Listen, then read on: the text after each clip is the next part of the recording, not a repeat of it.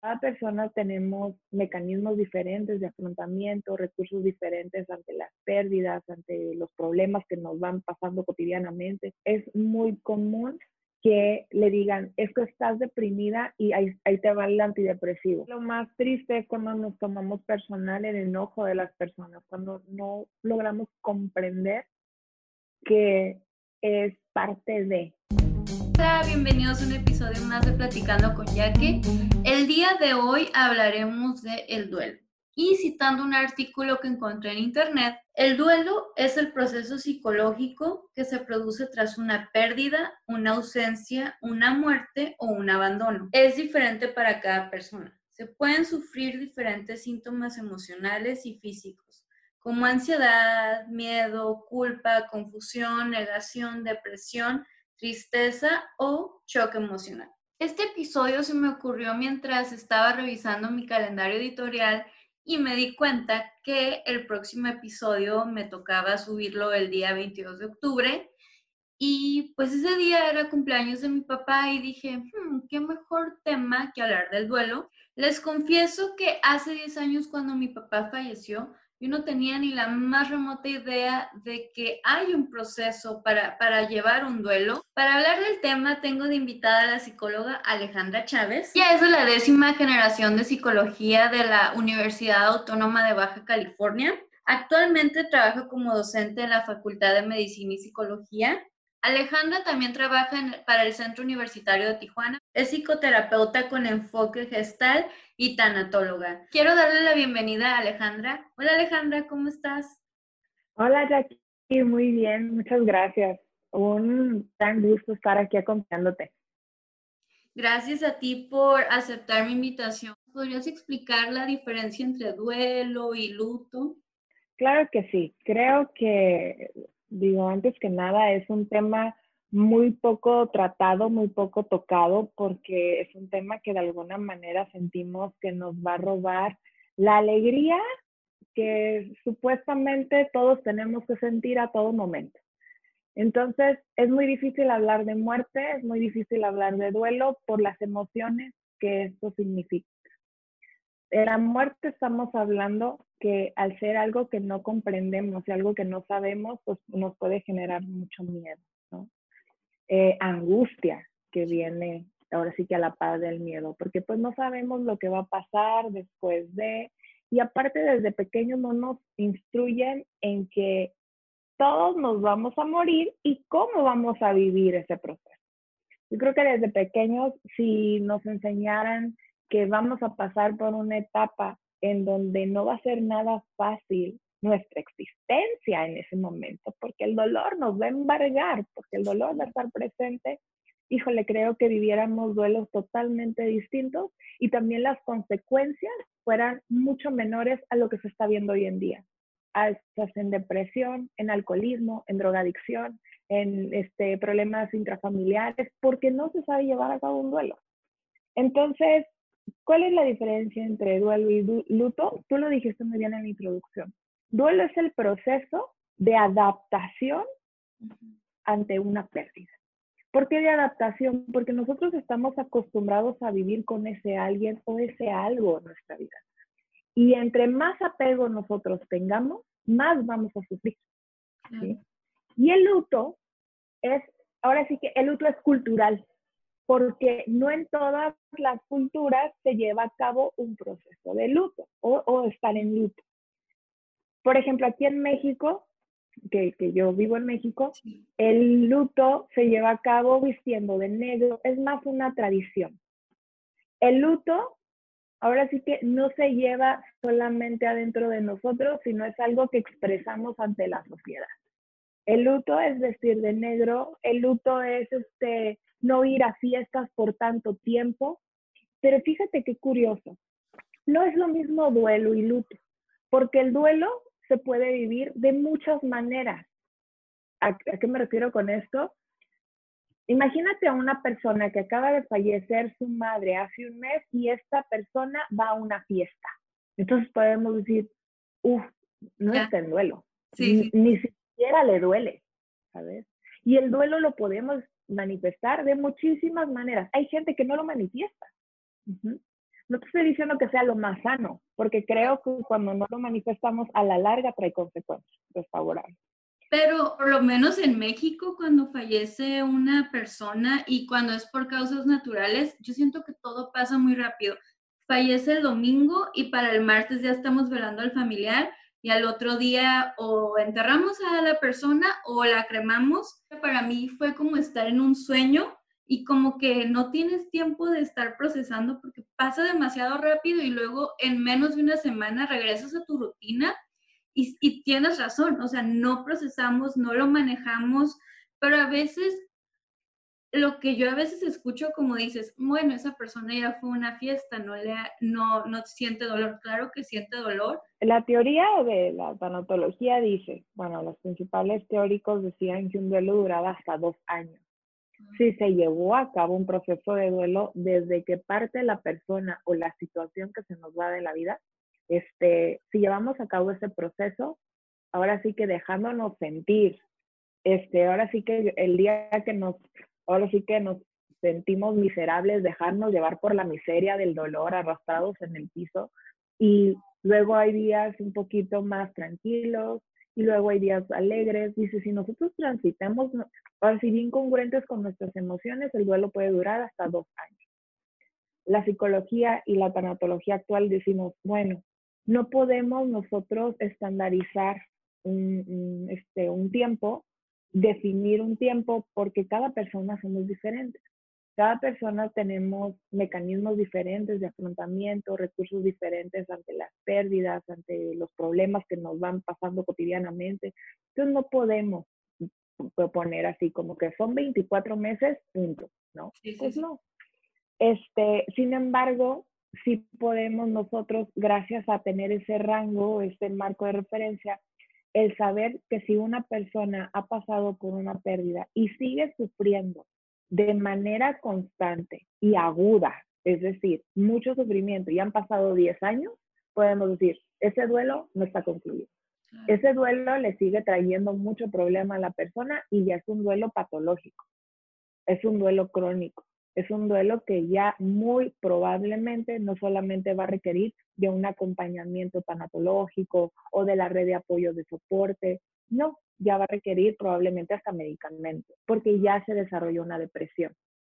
Entonces, quisiera, quisiera comentarte algo al respecto. Sí, sí, sí, sí, Cuando una, cuando una persona está en duelo, es muy común que le digan, es que estás deprimida y ahí, ahí te va el antidepresivo o que la persona esté sumida en su dolor y no falta la comadre que le dice, ¿sabes qué? Ve con el psiquiatra porque yo te veo muy mal. Entonces esa persona va con un doctor o con un psiquiatra y le dan antidepresivos y da la casualidad que eso solamente ayuda a los síntomas. Es decir, la persona probablemente va a tener más energía, va a dormir mejor, va a comer mejor si no está comiendo, pero la causa de su tristeza no está trabajada.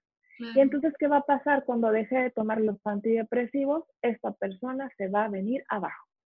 Aquí el punto es que la depresión no es lo mismo al duelo. El duelo es un proceso natural, en donde nosotros nos vamos a sentir demasiado tristes y vamos a sentir y a creer y ahora sí que cada, cada célula de nuestro cuerpo va a sentir que ya no podemos seguir viviendo.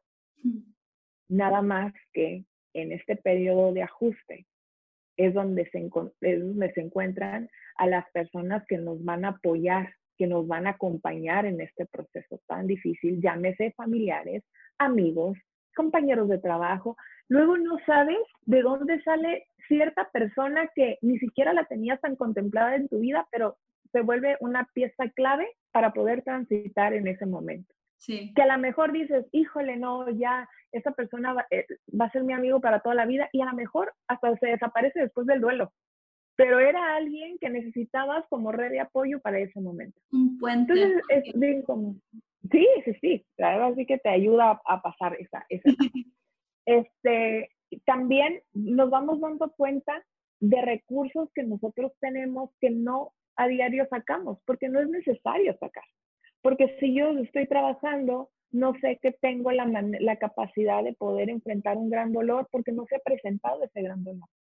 Pero cuando nos enfrentamos a tener que sacar la casta, de alguna parte vamos a sacar el recurso. Y necesitamos nosotros confiar en eso, en que en el proceso de duelo nosotros lo vamos a encontrar.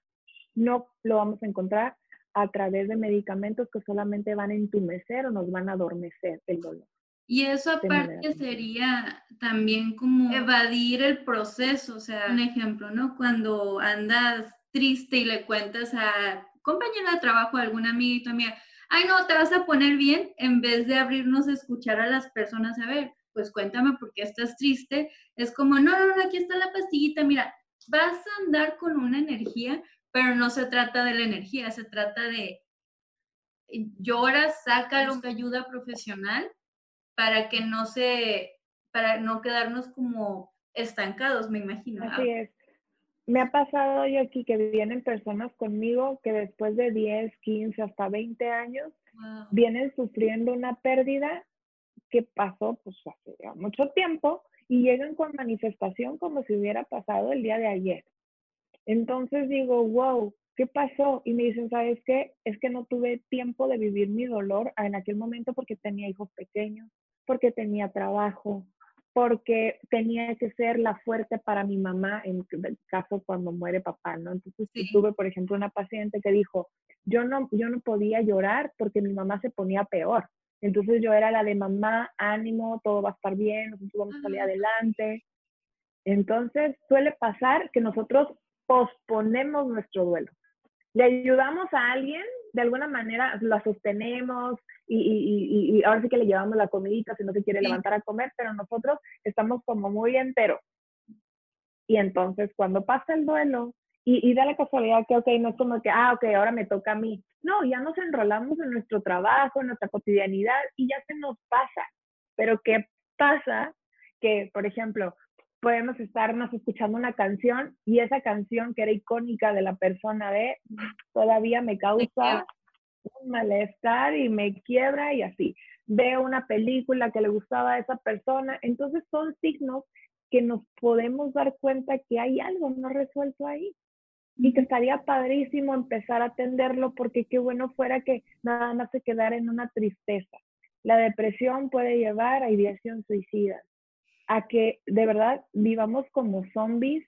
¿A qué me refiero? Muertos en vida como nada más hondo por la vida, por andar sin ningún sentido. En automático. en automático. Entonces, ¿ahí qué sentido tiene vivir?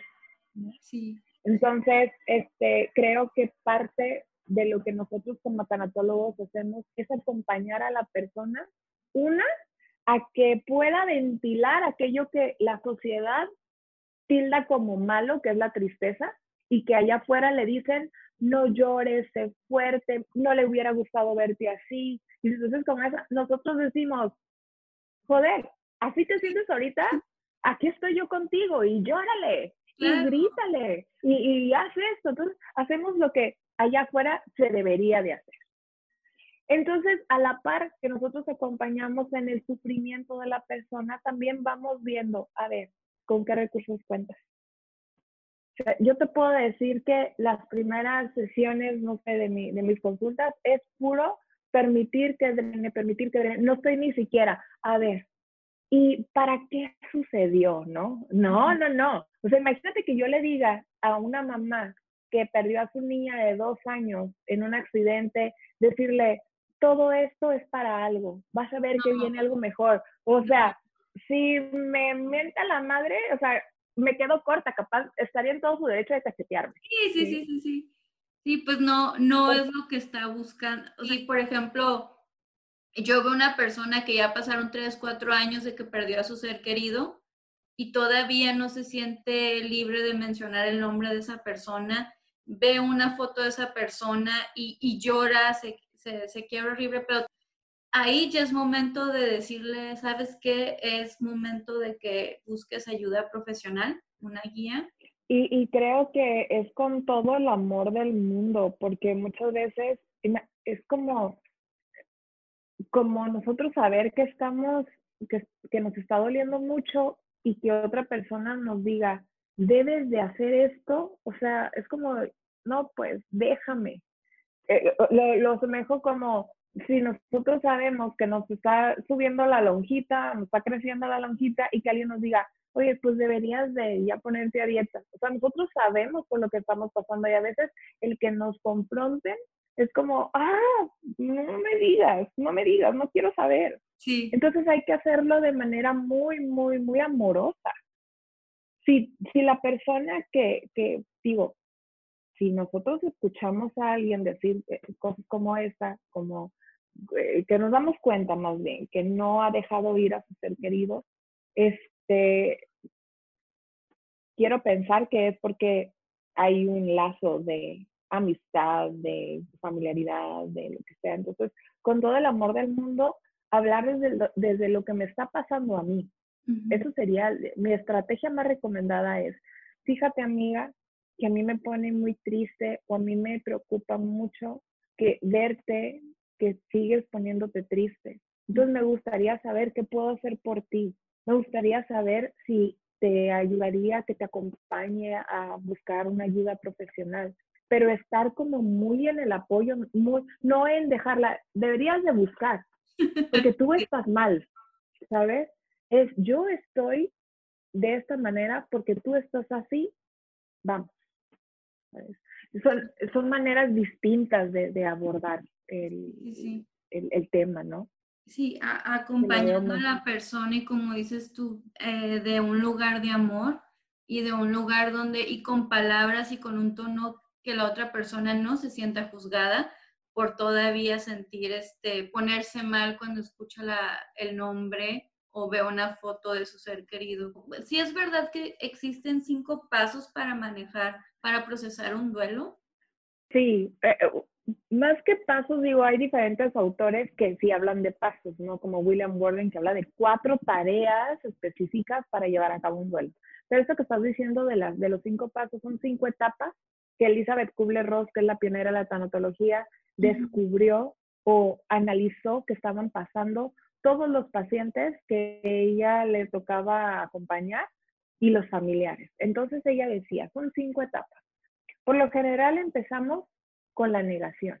Nosotros, cuando, cuando alguien fallece, por más de que vayamos a velorio, a entierro, nos entreguen las cenizas, todavía algo de nosotros espera que sea un sueño, que no sea verdad todo lo que vivimos, que ojalá ahorita que despierte no, no haya pasado lo que, lo que sucedió ayer.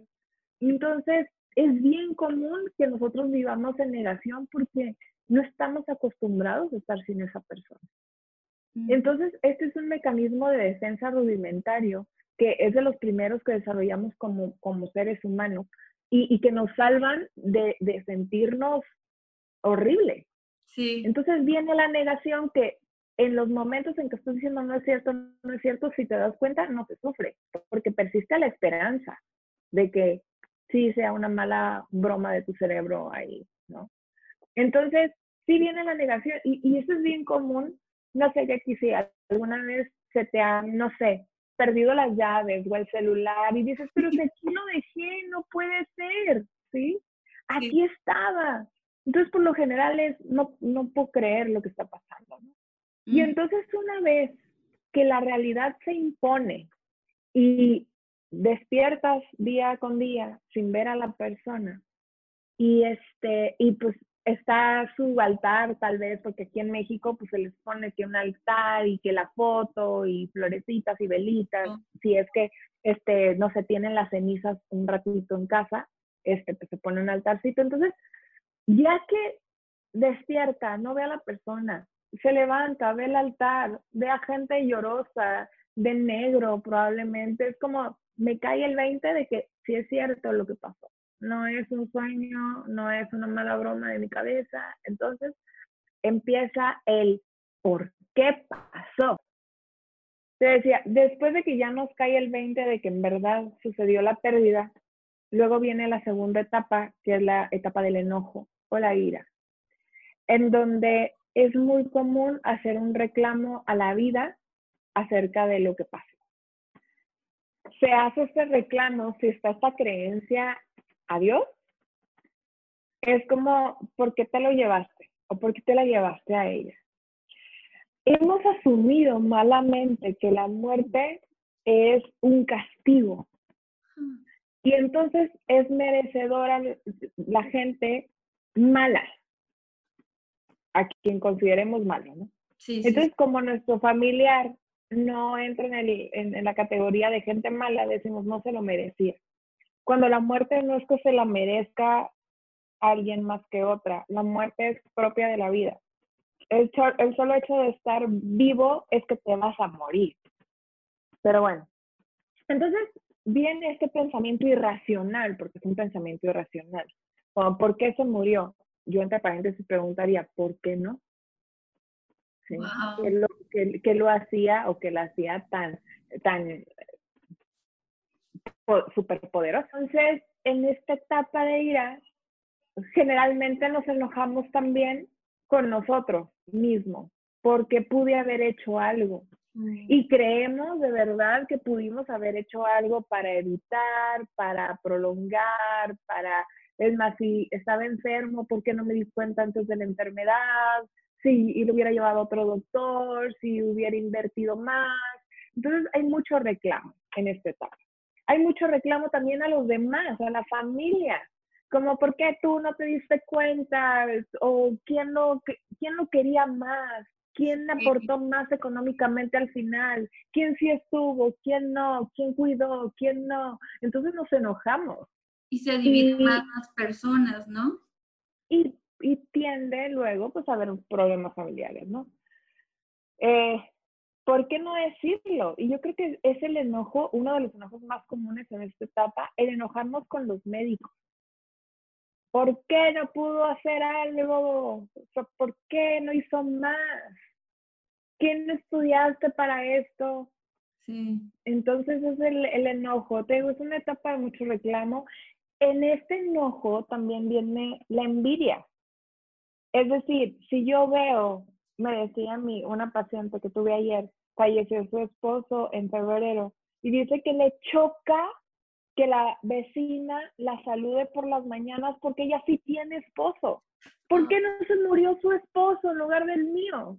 ¿Sí? Sí, sí, sí, Y dice, y, me siento mala persona, y decía, me siento mala persona por pensar eso, porque el Señor me cae bien. O sea, no es como que le desea la muerte. No, no, no, no, pero, se pone comparar, como de morirse a su esposo, que se muera el mío, porque se muera su esposo, ¿no? sí, sí, sí, sí. Entonces, eh, tiene mucho coraje. Entonces, aquí el punto, muchas veces tenemos coraje hasta con la persona que se muere, porque me dejas. Si sabes que yo no iba a poder vivir sin ti, ¿por qué me dejas? Entonces, como si la persona hubiera decidido, ¿no? Voluntariamente, ah, ok, se me va a morir para darte la torre. Sí, sí, sí. Entonces, entonces el, el, enojo es algo muy, muy habitual que nosotros experimentemos. Aquí lo trágico, fíjate, de, esta etapa es que luego, por ejemplo, si alguien que está enojado porque está viviendo un duelo y, luego me contesta mal a mí Alejandra, luego yo lo voy a tomar personal, como, y qué mala onda. O sea, yo todavía que estoy aquí, todavía que le ayudo, todavía que esto, todavía me grita, todavía me esto. Y no es a mí, Alejandra Chávez, con quien esta persona está enojado. Está enojado y si te das cuenta, nosotros no podemos disociarnos o decir, en esta, en esta área si voy a estar enojado, en este contexto, ¿no? En este contexto voy a estar. O sea, podemos a lo mejor mm, moldearnos a las situaciones, pero nosotros no dejamos la emoción allá. Claro. Vamos cargando con nuestro costalito a donde vayamos. Me dice, me dice una paciente, ella, ay, su caso está muy, muy este, peculiar a dos meses de que se casa, el marido le pide el divorcio, ¿no? Y ella se queda, what, si duramos cuatro años de novios, ¿qué te pasó? ¿Qué, está pasando, no? Entonces, me estaba diciendo, ella trabaja mucho, es médico. Entonces dice, tengo, dice, ahorita me siento en burnout, dice, en el trabajo. Me hablan, doctora esto, doctora lo otro, yo estoy enojada, dice, y no tiene nada que ver con lo que está pasando en mi vida personal. Le dije, ¿cómo le haces para dejar tu enojo, para dejar esto ahí a un lado? Me dice, no encontró respuesta. le dije, ¿no será que te lo llevas? O sea, es como, y le digo, es como si traes, y ella traía una mochilita, porque siempre que se baja de su carro, pues baja con su laptop, ¿no? Para que no se la vayan a robar. Sí, sí, sí. sí. le dije, es, como si, es como si esa mochila que traes ahí la tuvieras cargada de piedritas y la traes ahí, o sea, y andas atendiendo a un bebé porque es pediatra y andas dando información y, y andas, pero traes la mochila cargando y la mochila llena de lo que estás sintiendo, ¿no? De enojo, de tristeza, de frustración, de todo eso. Tú no puedes ser otra persona. Claro, ahorita que lo mencionas, tengo una compañera que me contó que pues desafortunadamente falleció un hermano de ella. Su supervisora le dijo, si te tienes que ir, tómate tus días de, de luto, tómatelo, de todos modos se te están pagando. Y yo le dije, si te están dando esa opción, tómatelos, ¿por qué no te los has tomado? O sea, si los necesitas. Y me dijo, no, no, no, es que estoy esperando a que, sea, a que se alinee para el fin de semana. Y yo, ah, ok, perfecto. Un día me habla, me dijo, no, es que tuvimos entrenamiento por Zoom y esta persona nunca pone mute su micrófono y que no sé qué. Y le dije, ¿sabes qué? Te entiendo perfectamente cuando la gente no tiene sentido común. Si están en un entrenamiento por Zoom y, y están este, cosas pasando, pues le pones este, miedo al micrófono. Le dije, pero ahora le dije, ¿no crees que esas cositas en estos momentos te están este, desesperando más por lo que tú estás pasando, que no te estás tomando el tiempo de sacar tu duelo? Dije, ponte en el lugar de tus compañeros. Tus compañeros te van a entender y te van a apoyar, pero va a llegar un punto en que algo le está pasando, pero está descargando su ira con nosotros, su actitud. Entonces, no nos damos cuenta, sí, pues ahí tienes razón, lo arrastramos. Así es, entonces, en esta etapa, te digo, aquí lo más triste es cuando nos tomamos personal el enojo de las personas, cuando no logramos comprender que es parte de. Si nos enseñaran, pero vuelvo a lo mismo, ya que si nos enseñaran, esto va a pasar cuando pierdas algo, te va a doler el alma y vas a estar enojado y está bien que estés enojado porque yo creo que es una de las emociones que también desde pequeños nos han tratado de moldear. Si el niño se berrinche, nosotros lo castigamos porque está haciendo berrinche. Entonces, vemos como que el enojo no, también no, no es bueno, ¿no? Si nosotros eh, supiéramos que si nosotros gritamos, si nosotros golpeamos, vamos a liberar esa energía, no se trata de golpear a alguien o de gritarle a alguien, yo le digo, le, ayer le estaba comentando a un paciente, le digo, me dice, ah, en terapia me dice, con ganas de gritar. Y le dije, pues grita. ¿Qué te limita a gritar? Y se quedó así como que pues, yo misma. O sea, yo no, yo me estoy limitando. Entonces, a veces, como no me creen que, que se puede hacer, a veces me pongo a veces, muy a veces, ¿no? me pongo de ejemplo, les, doy mis ejemplos. De cuando yo estoy bien, bien enojada, que me subo al carro a dar una vuelta y ¡ah! así. Y entonces es mi enojo, pero, pero ¿qué pasa con eso? Cuando llego a mi casa, no llego gritándoles a mis hijos. Porque ya descargué esa energía. Entonces, pero pues no, aquí, y, me dice, me dice paciente la otra vez, pero es que no se siente lo mismo gritar a solo a gritarle a alguien, o sea, el chiste es como el ego, ¿no? Como el yo quiero decir que yo tengo la razón, no, pues ahí ni cómo ayudarle, ¿no? No pero bueno, se, le ayuda, se le ayuda de otra manera. La tercera etapa es la negociación o el regateo. Cuando nosotros estamos eh, ya no pudimos este, sostener la negación, ya nos cayó el 20. Y estamos enojados porque, este, pues por lo que sucedió. También tendemos a, si hay una creencia en Dios, por lo general es, es, con Dios, es con la vida de Diosito. Si haces que esto sea un sueño, si, si, si permites que se cure de la enfermedad, si lo sanas, yo te prometo que entonces empezamos a hacer esa negociación de me porto bien, ya no hago esto. Si hay un sentimiento de culpa ahí, de algo que, que yo sienta que, que, no debería estar haciendo, pues eso pongo. O sea, tan grande es el favor que estoy pidiendo, tan grande es lo que, el sacrificio que yo tengo que hacer, ¿no?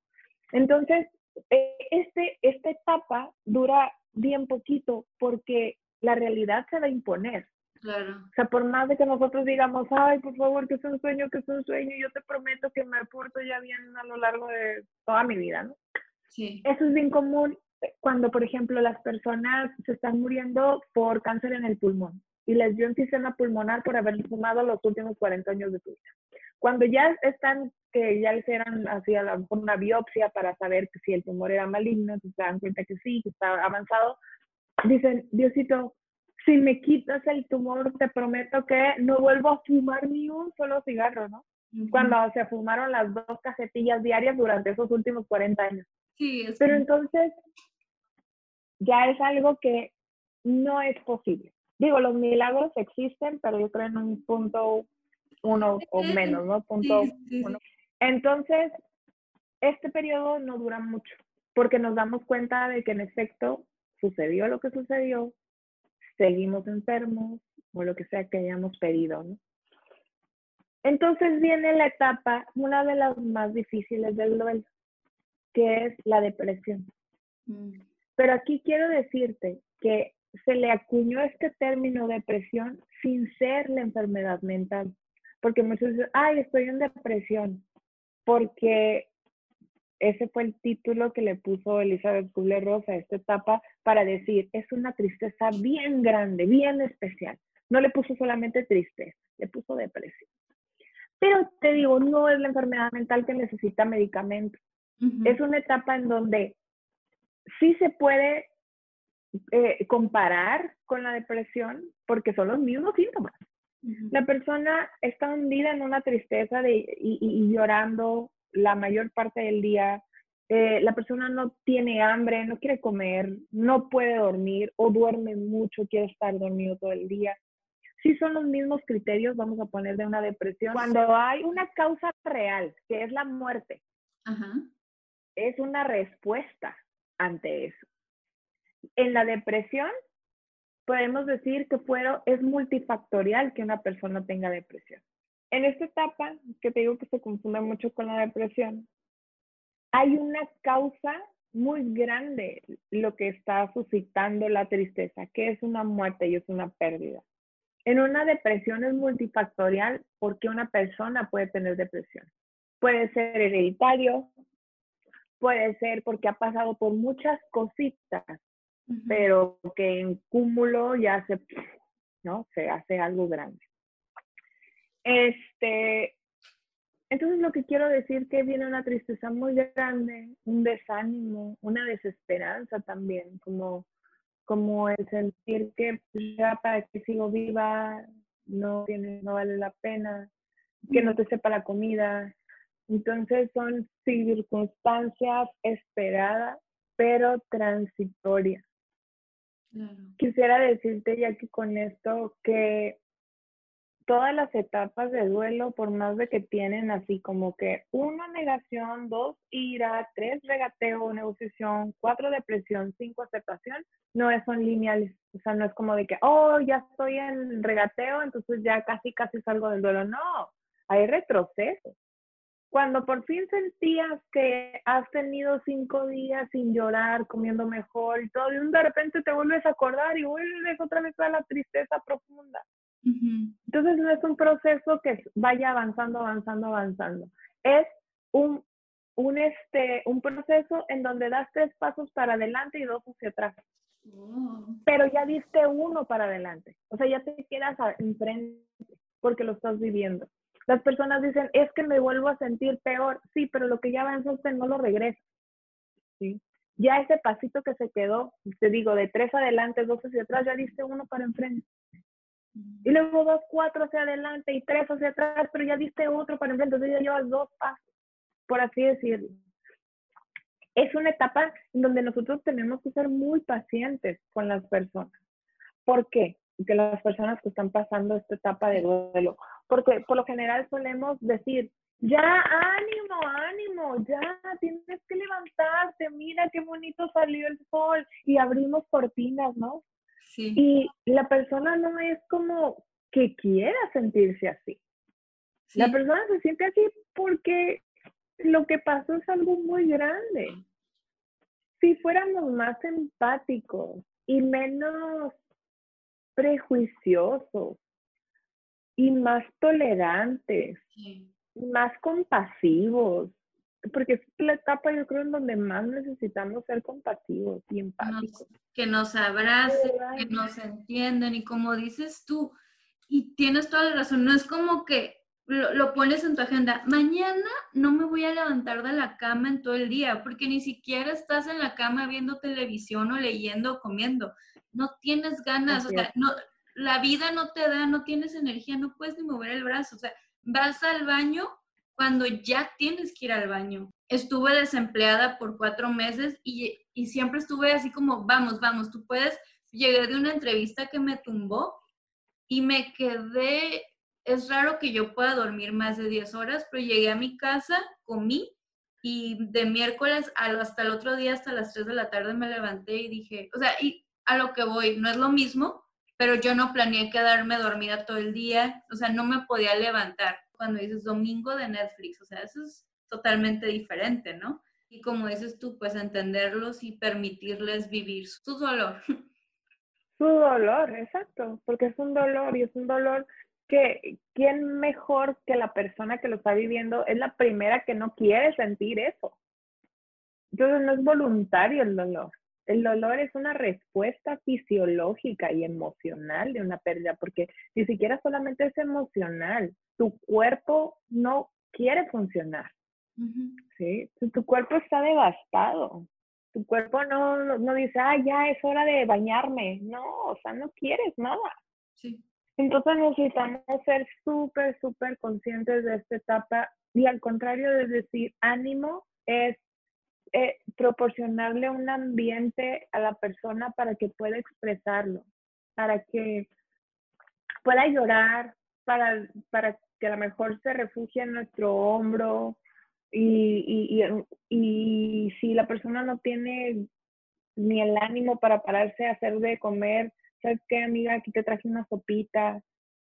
Mi mamá, ahorita me, digo, tengo una mamá muy, muy, muy linda, muy buena onda una amiga de ella enfermó de COVID, ¿no?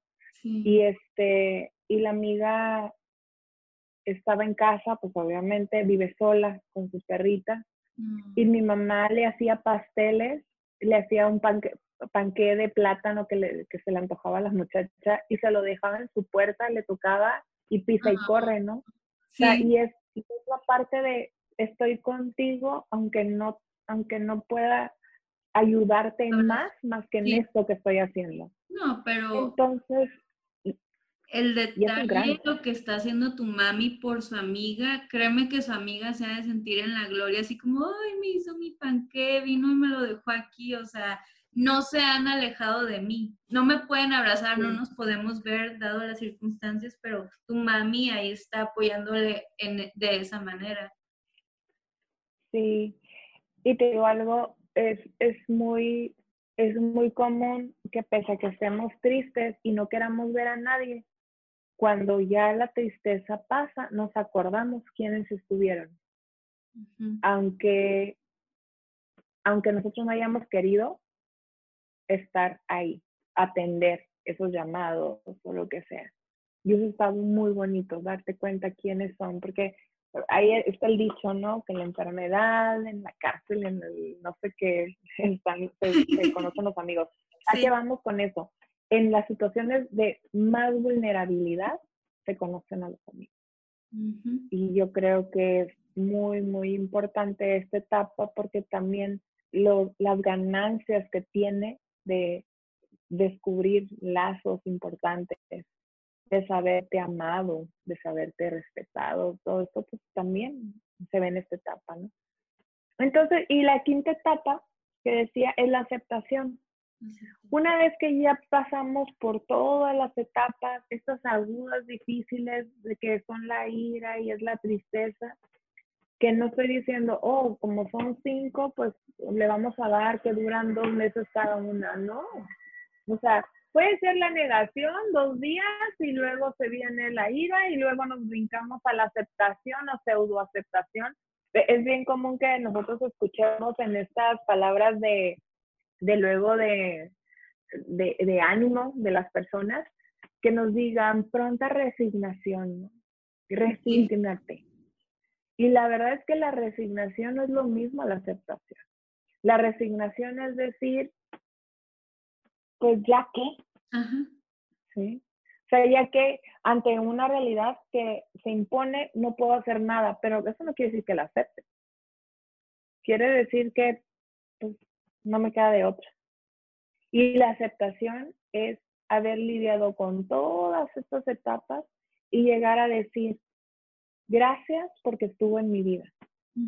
En lugar de este dolor que nos acompañó durante los últimos meses, tal vez años, es decir, gracias por su presencia en mi vida, porque si no hubiera sido por él o por ella, yo no fuera quien soy. Sí. Yo no, no sé, no guisaría los frijoles que guiso ahorita, sino es porque me dio la receta. Entonces, gracias por eso. Y por decirte algo súper burdo, ¿no? Porque hay muchísimas más cosas que luego recuperamos que, que ya en nuestra personalidad se ve integrada, ahora sí, la experiencia y el aprendizaje que nos dejó esa persona. Y, y, eso es lo más bonito, porque las personas desde mi punto de vista mueren cuando las dejamos de recordar esta película de Coco es la meta del planeta. Sí, sí, sí, sí.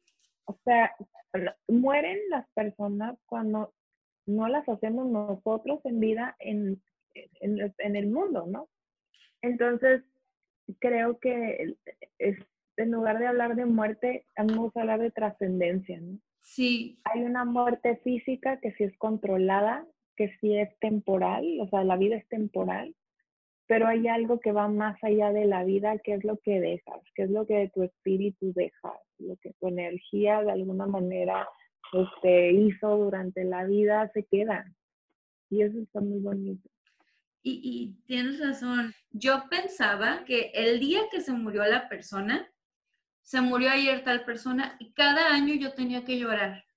Entonces yo tenía esa idea. Entonces, por ejemplo, cada año que mi, eh, recordaba el día en abril que mi papá este, había fallecido, primero era como, uy, hace un año pasamos por esto, y luego hace dos, y te pones triste, y luego hubo un año en que hice algo diferente, ¿no? Así sin querer, pues me fui, yo siempre tenía ganas de irme a escalar, y una amiga, vente, vámonos. Entonces, me sentí rara de, de no haber llorado y de haber sonreído y de haber disfrutado el día, pero dije, bueno, de eso se trata, ¿no? De también, este, cada quien, o sea, yo sigo recordando a mi papá y a todos mis familiares que se han ido de una manera súper bonita y es mi manera de tener su legado presente. Sabe que tenía que llorar cada año y tenía que sentarme a, a recordar lo malo, a, a revivir ese día, pero no hay un libro que diga, tienes que, y te voy a decir algo, es bien común que pase esto y que las personas digamos, es que no puedo dejar de llorar, o más bien no quiero dejar de llorar porque eso significa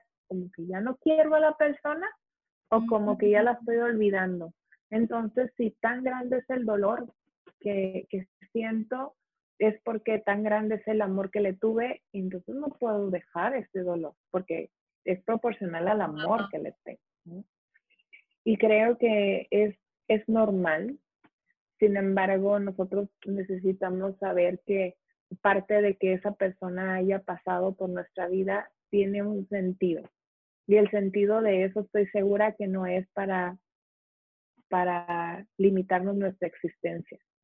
Al contrario, para poder a lo mejor poner en alto su nombre gracias a mi vida. Como qué homenaje le voy a rendir yo a esa persona gracias a lo que yo hago. Sí. Entonces, y son pequeñas cosas que luego van cambiando el sentido de la muerte. Te digo, es, es, es un proceso doloroso el duelo, sin embargo, es un proceso en donde necesito conocerme a mí, necesito eh, descubrir adentro de mí qué hay de esa persona, saber que hay circunstancias que a lo mejor se van a quedar muy, muy adentro de mí, que pude haber hecho, que pude haber dicho, y que eso se trabaja. Si una persona se siente que no puede dejar ir, porque siempre que no podemos dejar ir a alguien es porque quedó algo inconcluso. Hmm. Entonces, lo más este, indicado en estos casos es que acudan con un tanatólogo. Con un especialista para que les ayude a identificar qué tareas no se han completado, qué tareas no se resolvieron. Porque eso, por más que haya red de apoyo, la red de apoyo te va a acompañar, lo, que, lo que dijimos. Pero a identificar esos puntos, yo creo que ya es con una ayuda profesional. Te quiero agradecer, Ale, de todo corazón que aceptaste mi invitación Gracias por esta valiosa, valiosa información. Gracias, hoy aprendí mucho. Y yo quiero, antes de concluir, ¿hay algún libro que nos podrías recomendar? Este, algún artículo, algún podcast? Sí, este, yo tengo tres libros en mis favoritos que tienen que ver con, con duelo. Uno es eh, Déjalos ir con amor, de la doctora Nancy O'Connor. El otro es, este libro es de bolsillo, está fenomenal, está cortito, preciso, muy padre, que se llama Todo pasa y esto también pasará, de la doctora Marta Alicia Chávez. Y me gusta mucho sugerir también un libro que se llama El Camino de las Lágrimas, de Jorge Bucay. Está muy, muy bonito. Mm. Entonces, necesitamos nosotros saber que el duelo es un proceso en el cual se nos puede brindar la oportunidad de crecer en lugar de deteriorarnos. Wow. Para, para eso necesitamos mucho de compañía, de dejar, de dejarnos sufrir, porque se vale, de dejarnos sentir lo que estemos sintiendo en ese momento y no nos no nos apresuremos a ya, ya tengo que estar bien o ya, ya. Mañana va a ser el último día que lloro. No, espérate. Probablemente mañana ni vas a tener ganas de llorar, pero pasado sí. Y es darte permiso. Y a medida que saques lo que, lo que va surgiendo adentro de ti, pues vas a ir adaptándote a esta realidad que es lo que nosotros procuramos, ¿no? El adaptarnos a una realidad con la ausencia del ser querido y también a recordarlo sin dolor. Ese es el propósito fundamental de la tanatología. Ayudar a la persona o acompañarla que lo pueda recordar así. Wow. Me, me, encanta. ¿Tienes algún este website o alguna página en Facebook para que te contacten? Sí, tengo fanpage, es eh, SIC, o sea, la abreviatura de psicólogo, SIC Alejandra Chávez. Ahí me encuentran, ahí este, ahí me pueden contactar. Entonces, pues muy agradecida contigo, Jackie, por haber pensado en mí y este y pues poder permitirme hablar de esto porque yo creo que entre más reproduzcamos la información vamos a tener una mejor cultura de duelo y vamos a tener menos efectos adversos de no llevar los duelos a cabo. Creo que tenemos que normalizar esa plática de la muerte, como así como platicamos cómo está tu día. Oye, ¿tú qué opinas de la muerte? O sea, porque no tenemos esas pláticas por, por el miedo, pero no tiene nada de malo, al contrario, como dices tú, si las tenemos desde que están, ya no puedo regresar a cuando estoy chica, pero si las empezamos a tener desde ahorita o si tenemos hijos y, y poco a poco, de hecho las, las películas de los niños siempre se muere un personaje, entonces buscar la manera de, la, la, muerte va a pasar, o sea, nada de lo que hagamos lo va a evitar. ¿Qué lo dices con esto de, de, los niños? Yo sugiero que desde que son pequeños, hablar con ellos, si es que se presenta la oportunidad, porque no es como que vamos a estarles eh, diciendo información que ellos todavía no están listos para escuchar. Pero ¿qué pasa cuando al, al, al, niño se le muere el perrito, ¿no? Porque a lo mejor se nos salió y lo atropellaron. Entonces, ¿cómo le vamos a decir? A lo mejor le compramos otro, ¿sabes? Entonces, es hablar de eso y es permitir que el niño exprese, como tú dices, el niño sabe porque lo ve en películas, porque lo ve en videojuegos. Todo, todo reside, muchas cosas caen en la muerte. Y, y, desde pequeños necesitaríamos saber lo que vamos a pasar y saber que, que el cobijo y la confianza que le demos al niño para que exprese, este se lo va a llevar adulto y va a tener duelos sanos. No se va a ir guardando cositas. porque tengo, por ejemplo, yo doy clases en, medicina y tengo chicos de noveno semestre que cuando platicamos de sus pérdidas, ellos siguen llorando por el abuelo que perdieron cuando tenían 10 años y mucho más porque no se les permitió ir al funeral porque ese evento no es para niños, ¿sabes? Entonces es como, wow, y cómo, cómo venimos arrastrando luego cosas de porque no se nos habló con la verdad y no se nos permitió dar una despedida. Claro. Entonces sí, de aquí, no, de aquí, nos podemos tardar las horas porque es mucho, mucho, mucho material. Este, pero bueno, espero que esta información te haya gustado, que le guste a las personas que te siguen y pues cualquier cosa, quedo a tus órdenes y a las órdenes de quienes nos escuchan.